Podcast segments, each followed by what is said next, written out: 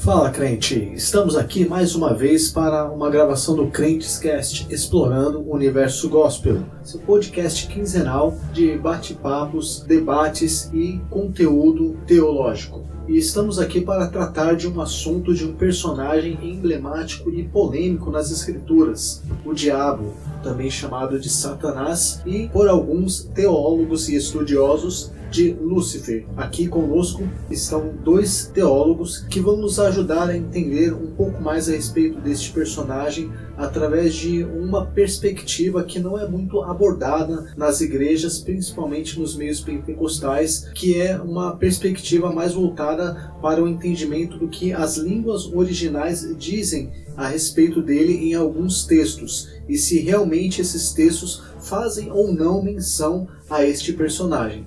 Eu sou o Jefferson Gomes e vamos dar início a esse podcast.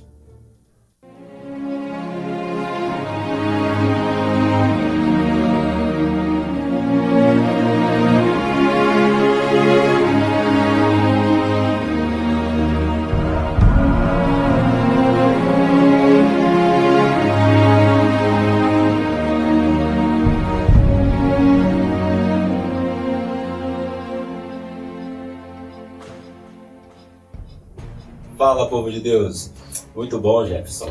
É um prazer estar aqui com os irmãos, com o nosso professor. Com certeza ele também vai se apresentar. Meu nome é Wellington e é um prazer e privilégio estar aqui. É um prazer e privilégio por quais razões? Primeiro, porque acredito eu que muitos gostariam de estar aqui, em meu lugar, para tirar dúvidas a respeito deste assunto. Falar sobre o diabo é um assunto muito polêmico. Hoje, por incrível que pareça, existem muitos mitos e muitas inverdades a respeito deste assunto. E alguém, que com certeza está nos ouvindo, uh, poderá dizer, tanto, tanto assunto interessante para ser comentado, logo este, de fato, concordo que nós temos muitos assuntos importantes a ser tratados e interessantes, mas este também é um assunto interessante por quais razões? Nós temos, no Novo Testamento, vinte e nove vezes o nome Diabo sendo mencionado. vinte e cinco foram mencionadas pelo próprio Jesus. E detalhe interessante, Paulo diz que tudo o que foi escrito, foi escrito para o nosso ensino. Então, de certa maneira, é responsabilidade nossa estudar esse assunto. E é importante estudarmos esse assunto para ensinarmos de maneira correta, falarmos o que de fato está escrito e dizer aquilo que de fato procede.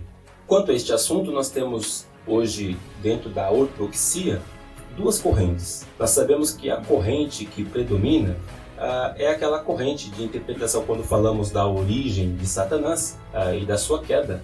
A primeira corrente que predomina entre os protestantes evangélicos é aquela interpretação que vem de Orígenes, uma interpretação mais alegórica e que interpreta ou que valoriza o pano de fundo histórico da tradição. Hoje, Uh, com muito respeito a esta corrente, não é esta que nós vamos abordar. A corrente que nós hoje vamos é, falar, comentar, é sobre uma corrente que também é ortodoxa, mas que defende uh, mais no crivo da hermenêutica, da exegese e da linguística, considerando assim os originais. Uma interpretação que com certeza o nosso professor Moreh, ele explicará para nós, enfim, eu acredito que ele é, pode... começar aí já se apresentando e já de início já respondendo aí a primeira pergunta. O texto de Ezequiel vinte e oito, de treze a catorze, de fato, professor Moreh, fala sobre Satanás, Lúcifer ou o Rei de Tiro? Shalom, shalom, Shabbat shalom aí, um sábado de paz para todos que estão na sintonia aí. Que o Eterno possa derramar as suas brachot e shalom sobre a sua vida. Shalom, Jefferson. É um privilégio, uma, uma imensa satisfação de poder estar aqui participando desse assunto, desse tema muito forte, um tema muito abordado, né? Um tema a qual sei que para quem está na sintonia aí já está nas suas expectativas de saber acerca dessa questão, é, dentro de uma ótica totalmente diferente aí daquilo que, que as nossas expectativas tem em mente, e é um prazer imenso, tá? Estar aqui com vocês e poder aí estar corroborando aí em relação a essa temática de hoje. De princípio aqui já responderam a pergunta que o meu amigo Wellington, né, tem feito aqui para mim acerca de Ezequiel vinte e oito, do treze ao catorze, se o texto em si ele fala é, acerca da queda de Satanás, né? Bom, como nós sabemos, é, por intermédio das regras é, da hermenêutica, que nós não podemos isolar o texto do seu contexto, eu acredito que não. Porque quando nós começamos a ler o texto, no versículo dois do capítulo vinte e oito de Ezequiel, o texto já começa dizendo assim: Filho do homem, diz ao príncipe de Tiro, assim diz o Senhor Deus, visto que se eleva o teu coração, e diz, eu sou Deus, sobre a cadeira de Deus me assento no coração dos mares. Opa, é no coração do mar e não no céu. E não passas de homem, ou seja, ele eleva o coração dele, dizendo, se sentindo como se fosse um Deus, mas o texto diz que ele, mas não passas de homem, e não és Deus, ainda que estimam o teu coração como se fora o coração de Deus. Sim, és mais sábio que Daniel, não há segredo algum que se possa esconder de ti. O que seria esse segredo? Por que que ele é mais sábio que Daniel e não há segredo que possa ser escondido? Em que? O próprio versículo quatro já responde: pela tua sabedoria e pelo teu entendimento, alcançaste o teu poder e adquiriste ouro e prata nos teus comércios ou nos seus tesouros. Ou seja, em que sentido ele é mais sábio que Daniel e não há segredo que possa ser escondido? No quesito de administração, no comercial. Ou seja, Daniel era um excelente governador da província da Babilônia. Então, um camarada muito inteligente. Só que o rei de Tiro, ele era mais inteligente ainda. Ou seja, se Daniel fosse falar alguma, alguma questão, alguma questão administrativa com o rei de Tiro, certamente para ele não seria segredo algum. Então, vamos lá, continuando. Pela extensão da tua sabedoria, no teu comércio, aumentaste as tuas riquezas, e por causa dela se eleva o teu coração. Assim diz o Senhor, visto que estima o teu coração como se fora o coração de Deus. Eis que eu trarei sobre ti os mais terríveis estrangeiros dentre as nações. Dentre as nações, ainda continua falando do homem, do rei de Tiro. Os quais desembaiarão a espada contra a formosura da tua sabedoria, e mancharão teu resplendor. Eles te farão descer a cova, e morrerás da morte dos, dos transpassados no coração dos mares. Dirás ainda diante daqueles que te matar, eu sou Deus? Pois não passa de homem, e não és Deus, no poder do que te transpassar, da morte de incircuncisos morrerás, por intermédio de estrangeiros, porque eu falei, diz o Senhor. Ou seja, os dez versículos, até aqui, até os, os primeiros dez versículos do capítulo vinte e oito, não faz menção.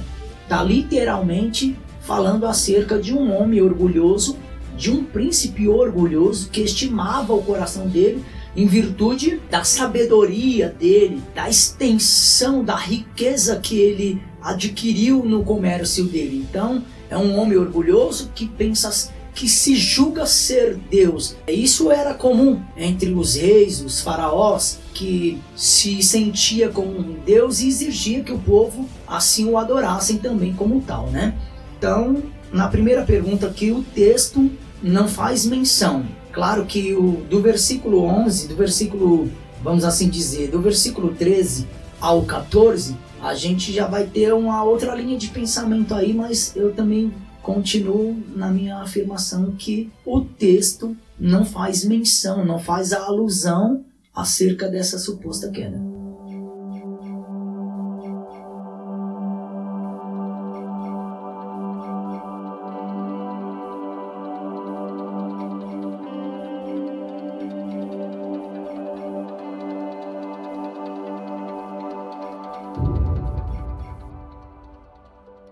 É interessante essa questão do, da, da leitura, né, exegética e hermenêutica do, do texto, porque realmente é, quando nós ouvimos uh, normalmente em ensinos bíblicos ou até mesmo em mensagens a questão do, de Ezequiel é, vinte e oito, quando se fala, se traz a ideia de que esse texto em algum momento ele trata a respeito de Lúcifer, né, ou de Satanás e da sua queda, mas é, a, normalmente os pregadores e o, as pessoas, os professores, eles não trazem realmente uma leitura in, inicial do texto, mostrando que primeiramente aquele texto ele é uma profecia para um, um, um personagem histórico que realmente existiu, que foi esse rei, né, o qual estava de alguma maneira na sua soberba, no, no seu coração, estava confrontando a Deus no sentido de querer ser Deus, né? E como o senhor, prof, o senhor mesmo mencionou, professor Moreh,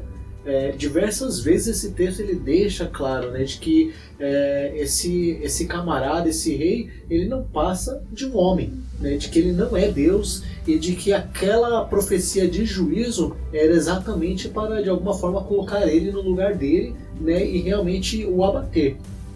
Mas ah, dando continuidade a, a algumas perguntas que nós temos para ser trabalhada, é, eu gostaria de saber um pouco a respeito do, de, desse contexto mais específico do versículo, vinte, é, do versículo treze e quatorze, porque em Ezequiel ah, ele traz algumas palavras ali que, para quem defende a questão da alegoria, né, algumas passagens são como se fossem é, palavras-chave, como, por exemplo, estavas no Éden, né, Jardim de Deus, e aí em algum momento ele vai falar a respeito de, de pedras afogueadas, e ele vai também trazer um contexto de uma palavra ali que ele utiliza como é, eras querubim ungido.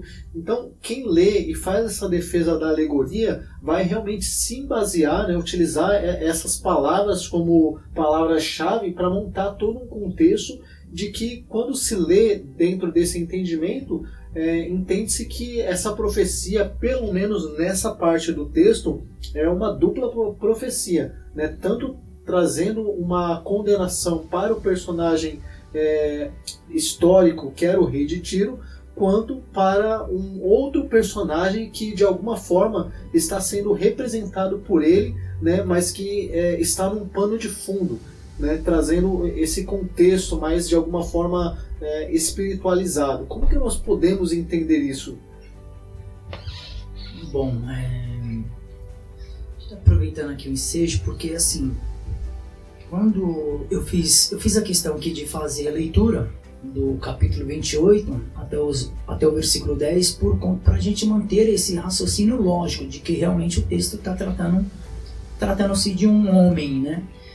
É, e na verdade, nessa estrutura do, do livro de Ezequiel, desde o capítulo vinte e cinco até o trinta e dois, se não me falha a memória, são lamentações, são profecias é, de lamentações contra sete poderes, sete nações, né? Ou seja, então, o texto dentro do contexto para não gerar o pretexto para formar a heresia, né? Como mandar a regra da hermenêutica.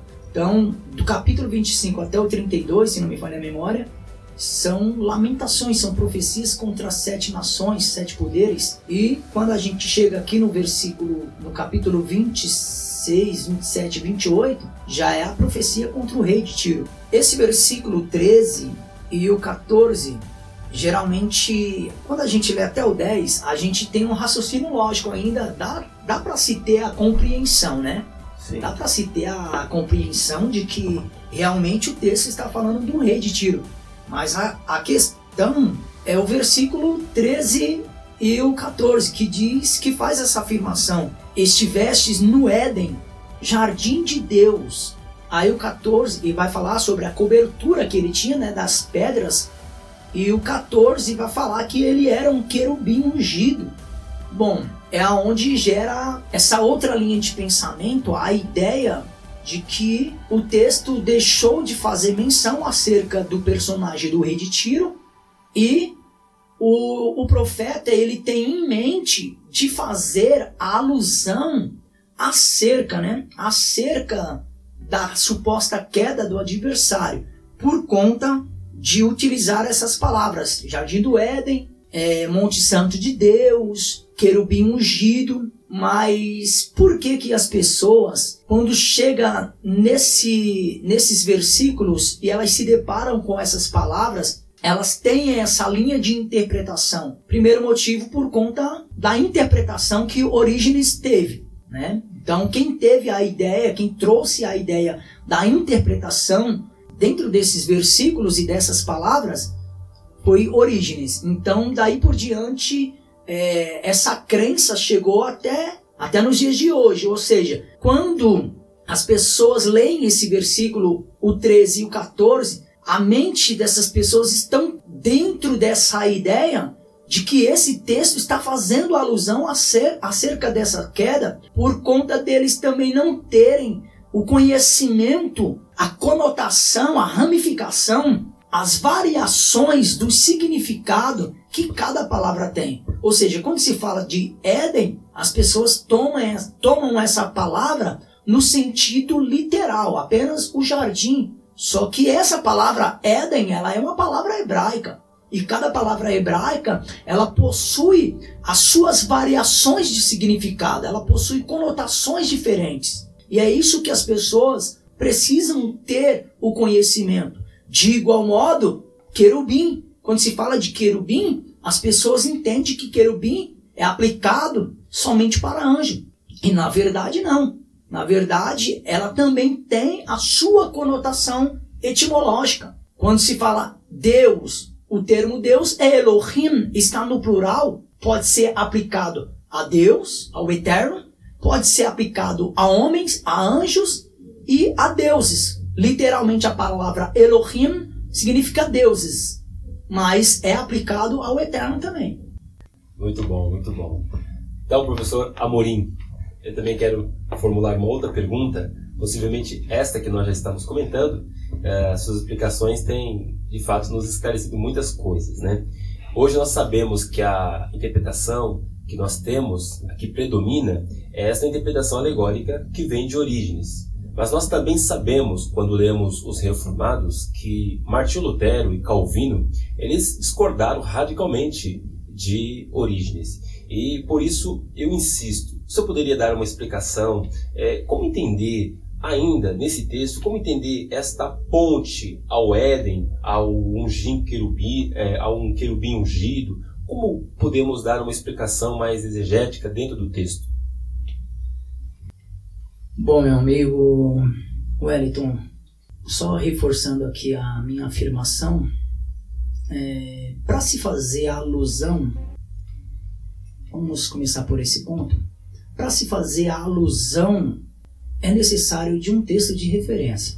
Um exemplo, Isaías cinquenta e três fala-se, vamos assim dizer entre aspas, acerca de Cristo, né? Ele levou sobre si as nossas dores, o castigo é, que nos trouxe a paz estava sobre ele, e pelas suas pisaduras fomos sarados. Ou seja, está no passado, o, o capítulo cinquenta e três está no passado, algo que já aconteceu. Se é algo que já aconteceu, como que pode estar se referindo acerca de Jesus Cristo, uma coisa que iria, iria acontecer ainda? Ou seja, então o texto não está literalmente falando acerca do sacrifício da personalidade, da pessoa de Jesus Cristo, e sim do, do próprio Israel, do próprio povo Israel. Porque quando se lê do capítulo quarenta e cinco em diante, você vai perceber que o texto começa a falar do servo, o sofredor, o bichinho de Jacó, ou seja, o texto de Isaías cinquenta e três, na, na verdade, é uma continuação desses capítulos, que está falando do sofrimento da nação de Israel. Mas eu posso dizer que, apesar do texto não estar se referindo diretamente a Jesus Cristo, ao sacrifício de Jesus Cristo, mas sim ao sofrimento da nação de Israel, eu posso afirmar, posso dizer que está fazendo a alusão à pessoa de Jesus Cristo. Por quê? Porque eu tenho um texto de referência que possa mostrar que realmente aquilo de fato aconteceu.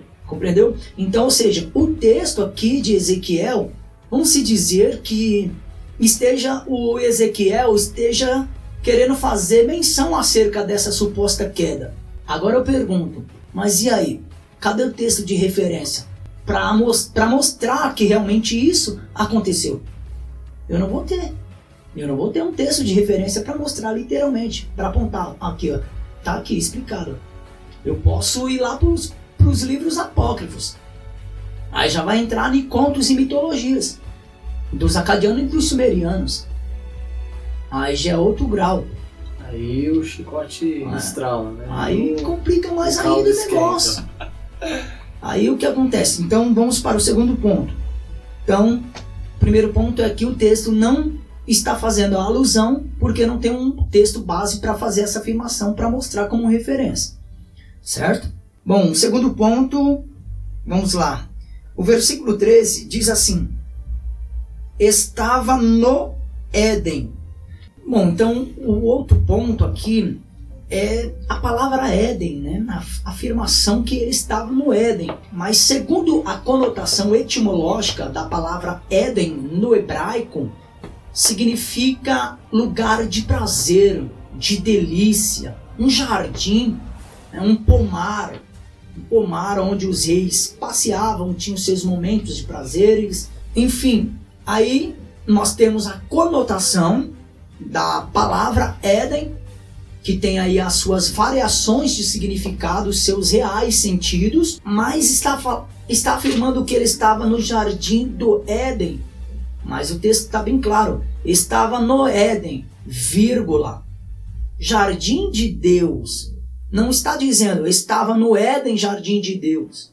Aí é outra coisa, a interpretação já mudaria. Estava no Éden, vírgula, jardim de Deus. Ou seja, a conotação etimológica da palavra Deus, já foi citado aqui, Elohim, em hebraico, significa Deus, ou deuses, literalmente significa deuses. Ou seja, então na verdade, como o texto está sendo dirigido a um rei pagão, ou seja, realmente ele estava no lugar de prazer, mas não de Deus, e sim dos deuses, ok? Aí, terceiro ponto, aí vai falar sobre a, a cobertura, né? A cobertura tal... que era de pedras preciosas, na verdade isso aí era um, um colete, era semelhante a um colete sacerdotal mesmo, que todos os reis eles gostavam, né, de utilizar nos seus mantos, era normal mesmo. O, quatro, o quarto ponto diz, tu era um querubim, era um querubim, mas o texto hebraico, na verdade diz assim, et keruv minshar. Ou seja, et keruv e não et keruvim. Primeiro nós já temos um, uma coisa diferente aqui, porque na nossa versão está querubim no plural. E no texto hebraico não. Está keruv, está no singular. Ou seja, se é querubim, então é muitos querubins, porque o in forma o plural no hebraico. Então é querubim, então tem bastante anjos. Se o texto está sendo dirigido a uma pessoa, a um personagem, então tem alguma coisa errada, porque saiu do, do, do singular e foi para o plural. Mas vamos lá. Et keruv. O que significa a palavra querubim? Querubim, na verdade, que está no plural, ela é oriunda do keruv.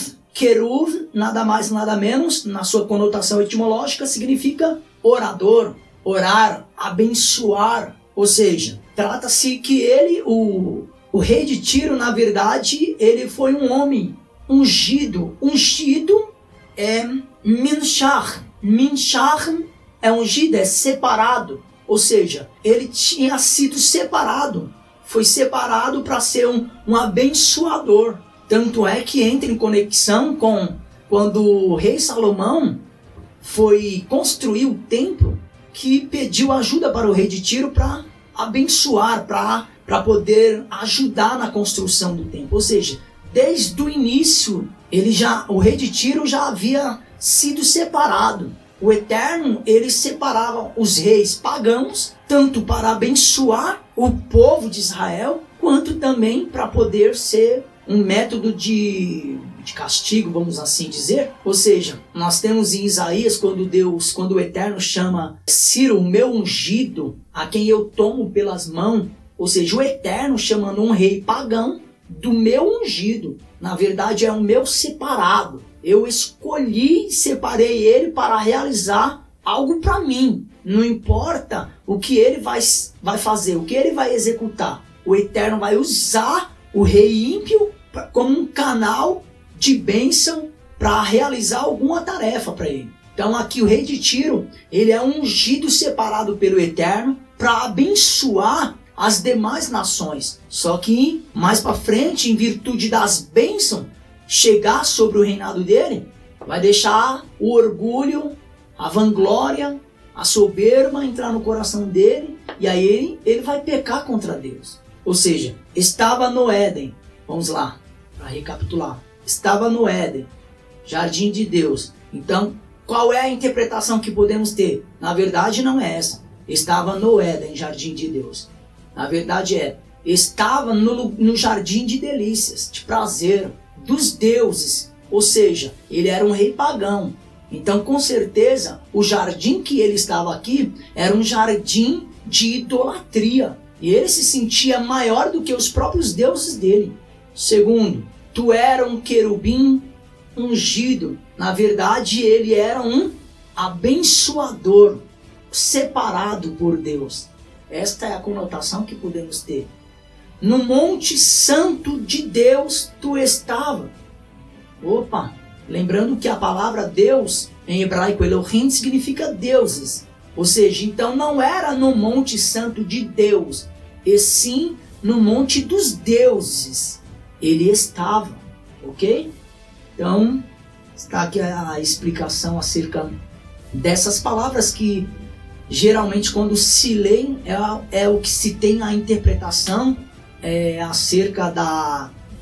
da teoria, né, acerca do, da corrente teológica de origem, que é a que mais pre, prevalece, predomina na mentalidade é, do povo cristão pentecostal, mas eis aqui uma explicação, né, em relação a essa, a essa questão aí.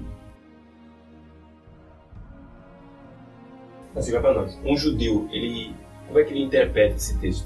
Ele interpreta dessa forma aqui, dessa forma, porque até mesmo aqui o Ezequiel ou Isaías não, não, nem sabia quem era esses camaradas, Satanás, capiroto, não sabia. Isso, é Isso aqui ela foi existir né? no, Novo Testamento. no Novo Testamento, então ele não tem essa ideia. É uma leitura de uma teologia cristã. Exatamente, entendeu? Então a linha de interpretação do judaísmo é basicamente literária.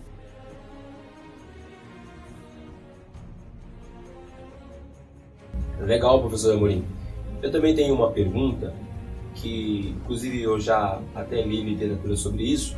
Parece que esse texto, dentro dessa compreensão, é, considerando a exegese, a hermenêutica, considerando termos, principalmente os originais, parece que esse texto é um texto que tem uma linguagem poética.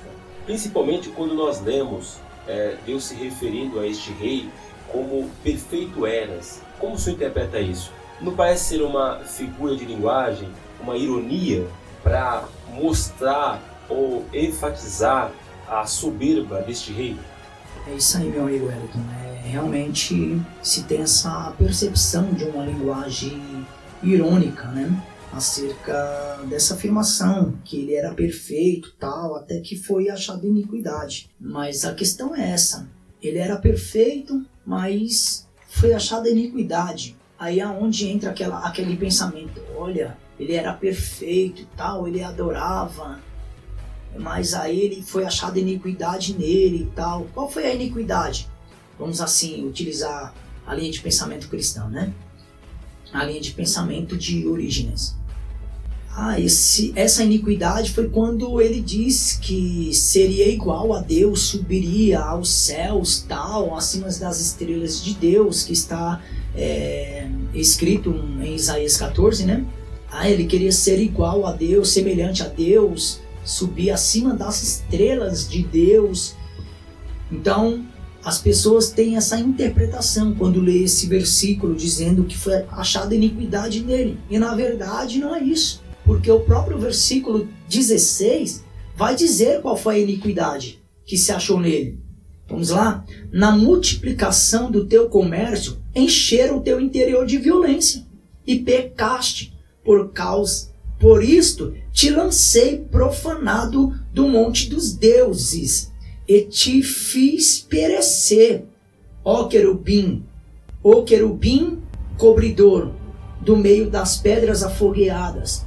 Ou seja, usa-se essa forma de, de linguagem das pedras afogueadas porque, de fato, a cidade de Tiro era muito, muito linda mesmo, muito esplêndida é, em, todas, em todas as suas belezas de ouro e etcétera.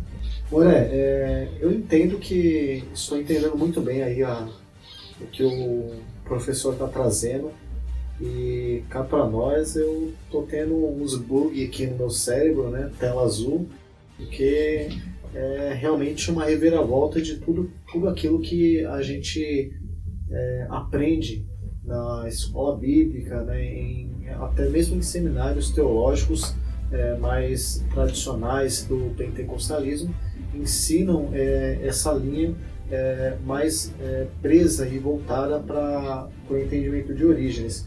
E em uma das suas falas o senhor falou a respeito de que é, não, o texto em questão ele não, faz refer, ele não tem referências para se reforçar. E como que ficaria é, então alguns textos, como por exemplo a questão é, da queda mencionada em Gênesis, juntamente com o texto de Lucas, onde Jesus mesmo vai falar a respeito de Satanás, né, quando faz a menção ali de que ele viu Satanás cair do céu como um relâmpago. Né, como que nós podemos entender esses dois textos? Não seriam eles uma referência, é, exatamente a referência que falta para dar força ao entendimento de Orígenes? Muito bem. Novamente eu volto à questão, é uma questão que... eu dou muita prioridade para a regra da hermenêutica. Nós temos sempre que ler o texto dentro do seu contexto para não se gerar aquele pretexto, né? Para criar as suas correntes ideológicas teológicas. Tratando-se acerca da afirmação de Jesus Cristo, quando ele disse, eis que eu via, eu via está no passado, né? Uma ação que foi realizada. Ou seja, eu via, as, eu via Satanás a cair do céu, a cair. Ou seja, uma ação contínua, a cair do céu como um relâmpago. A pergunta que eu faço é essa: acerca de que queda então que ele está se referindo? Ele bem que ele poderia dizer, eis que eu vi a Satanás lá no princípio cair, né? Ele não fez, não disse isso. Eis que ele poderia até dizer, Isaías fez menção. Ele poderia dizer, Ezequiel fez menção. Como ele sempre gostava de fazer menção acerca dos ditos dos profetas, né? Acerca de algumas coisas, para se tratar acerca de algumas coisas. Mas, enfim, acerca de que queda, então, que ele estava se referindo? O texto explica o próprio texto. Os discípulos haviam sido enviados numa missão. E quando eles voltaram dessa missão, eles voltaram maravilhados na missão. Dizendo, olha, mestre... em seu nome, tal, expulsamos os demônios, eles se sujeitaram a nós, tal, e etcétera. E voltaram maravilhados por conta disso. E o mestre logo olhou para eles e disse, olha, não se maravilhem por conta que os demônios se sujeitam a vós, mas se alegrem por vosso nome, está escrito no livro da vida. O texto diz, e Jesus se alegrou em espírito.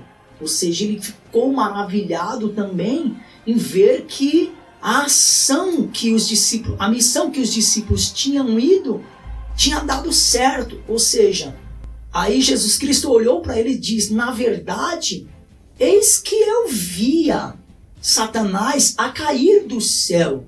Ou seja, os discípulos estão falando de uma, de uma ação passada, de algo que aconteceu lá atrás.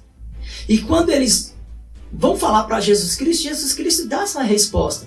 Eu via Satanás a cair do céu. Ou seja, aquilo que eles estavam contando para Jesus, na verdade não era novidade para ele. Porque a ação espiritual que estava acontecendo por intermédio da missão que estavam sendo realizada pelos discípulos, Jesus Cristo estava, estava vendo o que estava acontecendo em virtude do adversário perder força, do reino do adversário perder força e ele cair. E o verbo grego dá margem para dizer que continuamente a cair, ou seja, todas as vezes que uma pessoa vence uma batalha espiritual, a tendência é essa, sempre o adversário perder força e sempre ele cair. Então é acerca dessa queda que Jesus Cristo está falando.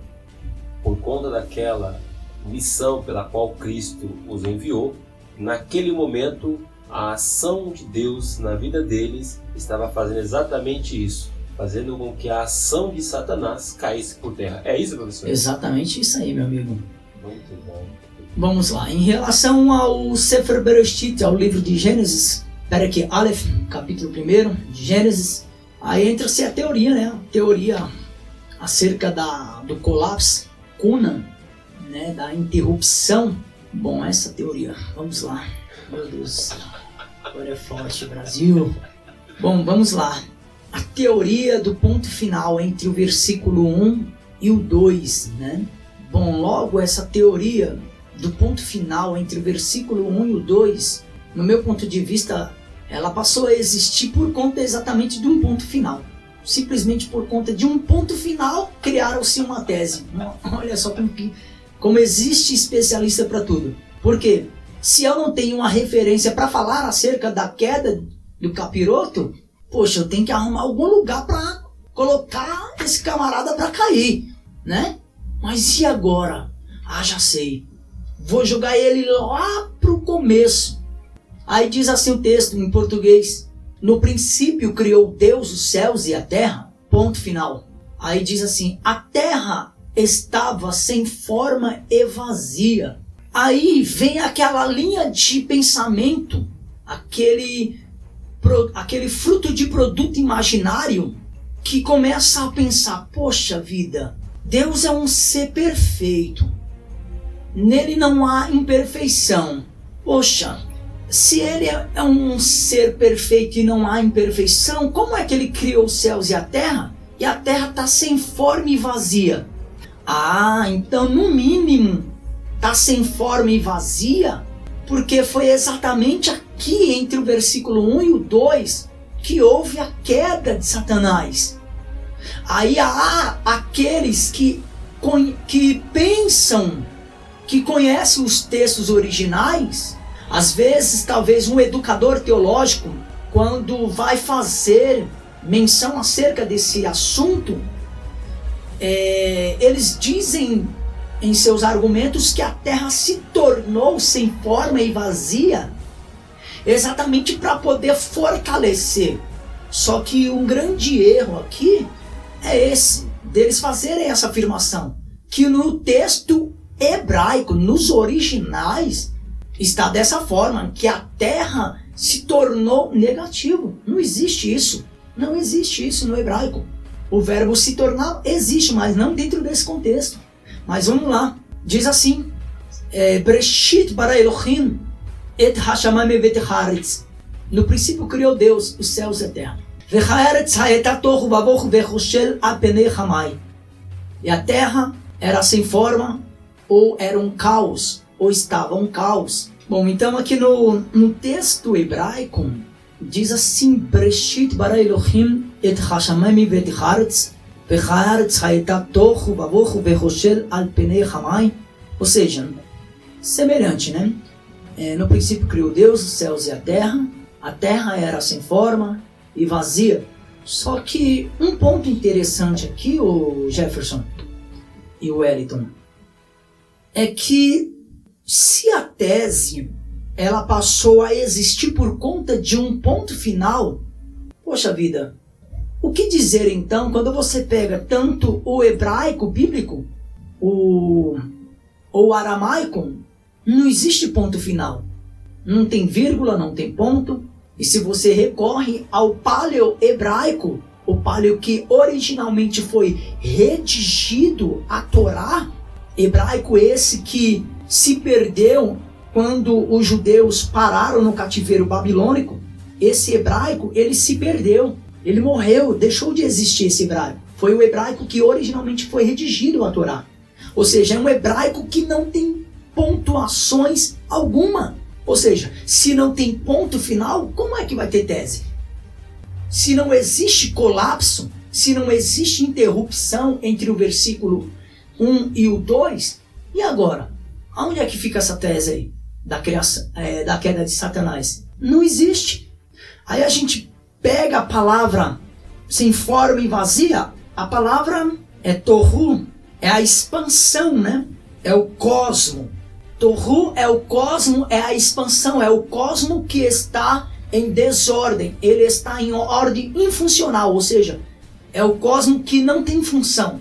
Só que a sequência da palavra depois de torru vem a palavra vavorro, que é o cosmo em ordem funcional. Ou seja, aquilo que estava em desordem, que estava infuncional, que estava parado, o próprio Eterno, ele dá uma formação. Ou seja, aquilo que estava parado começou a ter movimentação. Aquilo que estava desorganizado, o Eterno Ordeiro, ele colocou em ordem. Porque essa é a função do Eterno. É colocar em ordem aquilo que está desordenado. É colocar em andamento aquilo que estiver parado. Eu já até lanço uma palavra profética aqui na tua vida, que você está me ouvindo aí. Aquilo que estiver bagunçado na tua vida, se prepara, porque o Eterno Deus, ele vai colocar em ordem. Aquilo que estiver parado na tua vida, o Eterno também vai colocar para ter uma grande movimentação de sucesso na tua vida. Bom, então concluindo aqui acerca do Gênesis, por que, que a Terra está sem forma e vazia? É simples, hermenêutica, texto dentro do contexto. Ela está sem forma e vazia porque está no começo da criação. Mas quando você lê o capítulo todinho, você vai ver que ela não ficou. Do versículo três em diante, você já vai tendo a percepção que o Eterno vai querendo tudo. Vai dando forma, vai preenchendo. E tudo quanto o Eterno fez, ele viu que era bom. Ou seja, tudo ficou perfeito. Ok? Legal, professor Amorim. Aprendi mais uma com o senhor. Enriqueceu muito o nosso conhecimento. Resumindo, o que eu entendi foi exatamente isso. A Bíblia, ela não se propõe a falar da origem de Satanás. Mas parece que esta afirmação, ela não é perigosa, ao seu ver. Uma vez não tendo, professor, veja comigo, uma vez não tendo, negando a origem de Satanás pela argumentação alegórica de origem, esta afirmação não nos deixa sem um pano de fundo para explicar a origem, a origem de Satanás? Bom, meu amigo Wellington, então assim, é... na verdade, quando a gente recorre ao Tanar, a gente tem a percepção de que nenhum dos profetas tiveram essa preocupação de dar essa resposta, até mesmo porque acerca da, da origem, é, da existência e da queda de, do adversário, veio existir pelos pais da igreja primitiva, né? Então, a Bíblia no, no Antigo Testamento, ela não nos proporciona, não há intenção do, não há preocupação ou intenção dos profetas quererem dar essa explicação, essa resposta para nós. É muito interessante, né? Foi uma super aula que nós tivemos aqui hoje com o Moreh Amorim, professor Amorim, né? E juntamente com nosso amigo aí e companheiro nas gravações, o Elton Gomes, né? E eu realmente Tô, tô assim maravilhado, né? Foi muito bacana ter essa super aula aqui. Espero que você que está aí na sua casa nos ouvindo, ou é, no seu carro, no seu meio de transporte, ouvindo pelo seu smartphone, tenha também de alguma forma gostado e tenha aprendido um pouco mais. Pedimos a sua colaboração, né? A sua participação para nos ajudar a divulgar esse trabalho, compartilhando nas redes sociais, no seu Facebook, Twitter, Instagram.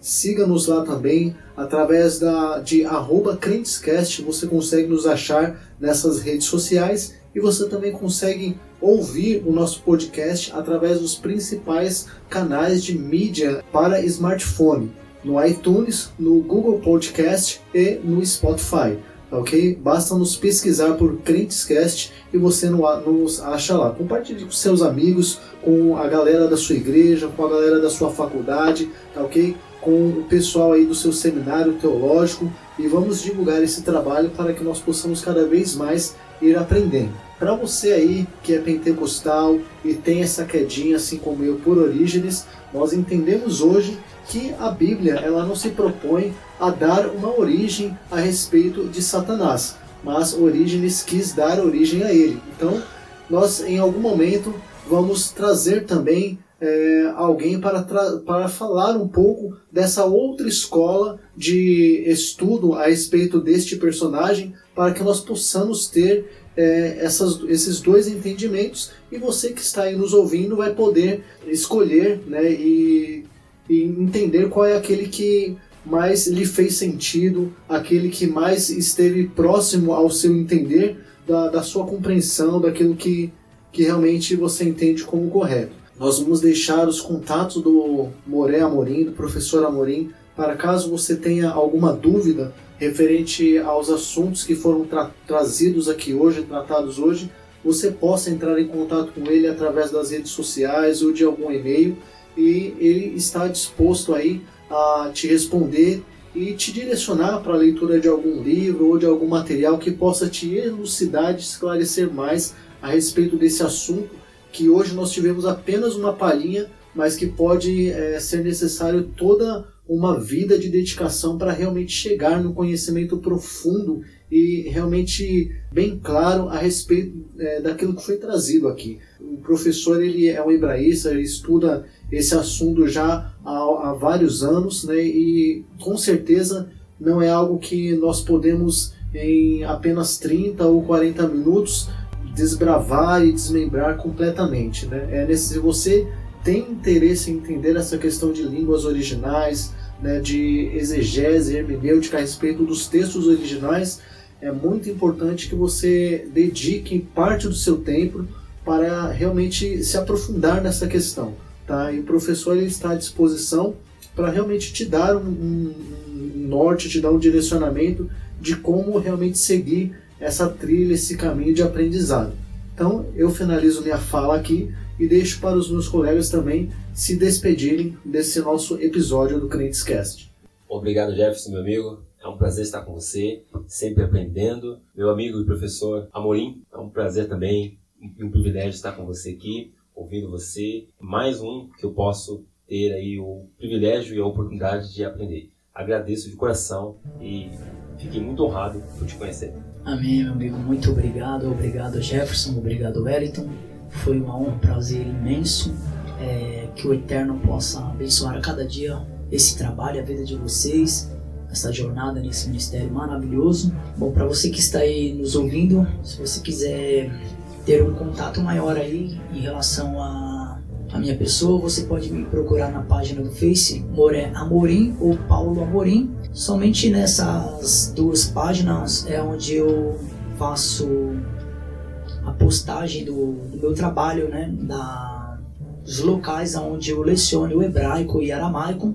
Inclusive eu estou para dar início a três turmas nesse mês. Então, se você quiser, tiver o interesse de saber o local, acerca de outras informações É, concernente às minhas aulas, até mesmo pregação, pode me procurar lá, enviar um convite, eu vou estar aceitando.